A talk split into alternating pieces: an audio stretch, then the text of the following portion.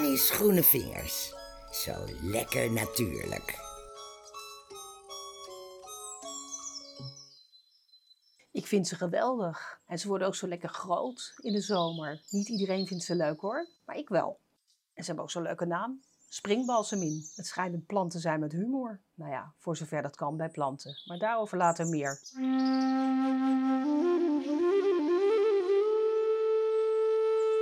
Springbalsemien komt oorspronkelijk uit de Himalaya, maar ze voelt zich hier prima thuis. Balsemien is rond 1850 naar Europa gekomen.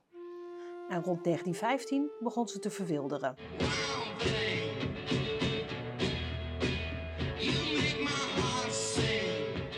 Ze groeit graag in vochtige grond, bijvoorbeeld bij oevers of sloten en in greppels. The British policeman is a friend to all except the criminal. In Engeland wordt de plant Himalaya balsam of Policeman Helmet genoemd. Dat komt omdat de bloem een beetje lijkt op de helm van een Engelse politieagent.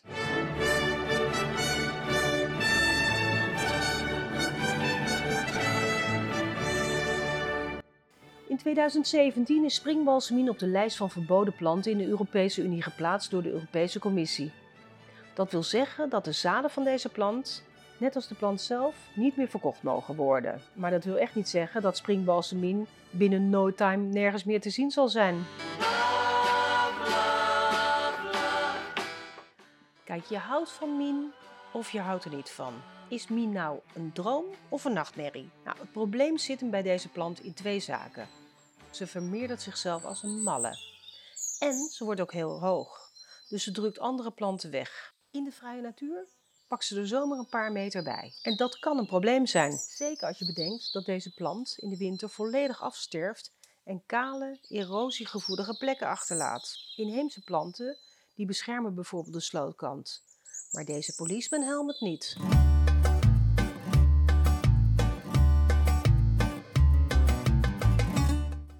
Balsemien is een combinatie van het Griekse balijn, werpen, en het Latijnse semen, zaad. En dat betekent zaadwerper. Kijk, die springbalsemien, dat is echt een hele slimme tante. Moeilijke periodes hebben deze dame gedwongen om heel slim te worden. Ze heeft een heel geheim mechanisme ontwikkeld om haar zaad te verspreiden. Als springbalsemien in de bloei staat, dan vormt zich op de plek van haar bloem een kegelvormige zaaddoos. In die kegel groeit een lange veer, strak opgerold als de tong van een chameleon. En helemaal binnenin dat rolletje zitten de kiempjes voor een nieuwe generatie. Ze zitten veilig verpakt in vele lagen groenweefsel. En als die zaadjes en die veer groeien, dan raakt de zaaddoos voller en voller. En neemt de innerlijke spanning toe. En als je dan knijpt in de vrucht, dan barst die open. En dan springt het zaad van springbalsemien in het rond. Het is een prachtig gezicht.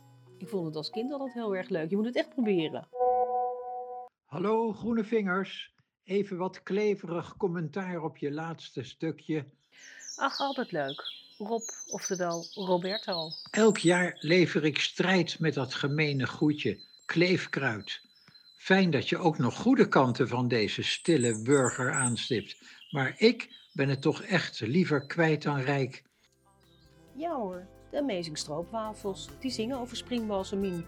En Jos had het geweten. Jos wist het antwoord op iedere vraag die je wou stellen. Over varens en rozen, springbalsemien, kon hij vertellen.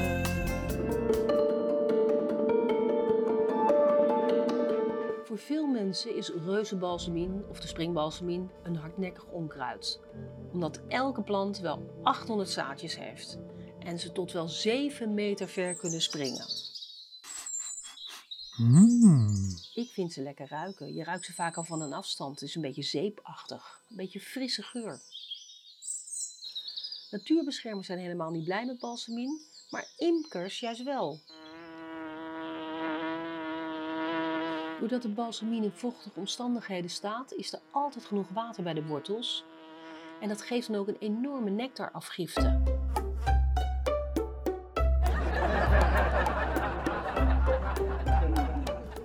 Balsemien is een plant met humor. Nou ja, dat moet ik even uitleggen. Als je nou een bij ziet die de eerste keer op balsemien gevlogen heeft, dan ga je bijna wel denken dat die plant humor heeft. Want die bijen die moeten namelijk redelijk diep in de plant kruipen om bij de nectar te komen. En als ze erin kruipen, dan moeten ze langs een rijk gevulde stamper. En die maakt keurig witte strepen over de rug van de bijen. Echt grappig is het niet, maar wel leuk om te weten.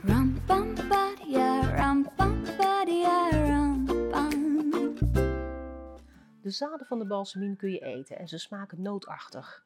En ze zijn in alle stadia wit, lichtbruin en zwart eetbaar.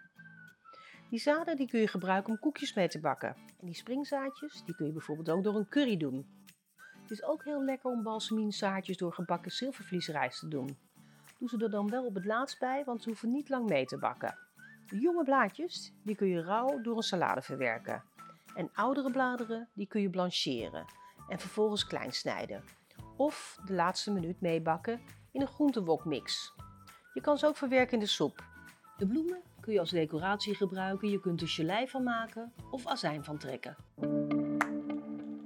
Balsemien kan niet tegen vorst, dus zodra het vriest, dan is de plant weg. Maar de zaden overleven wel. Dus spring balsemien en laat eens zien hoe mooi je bent. Tot de volgende week!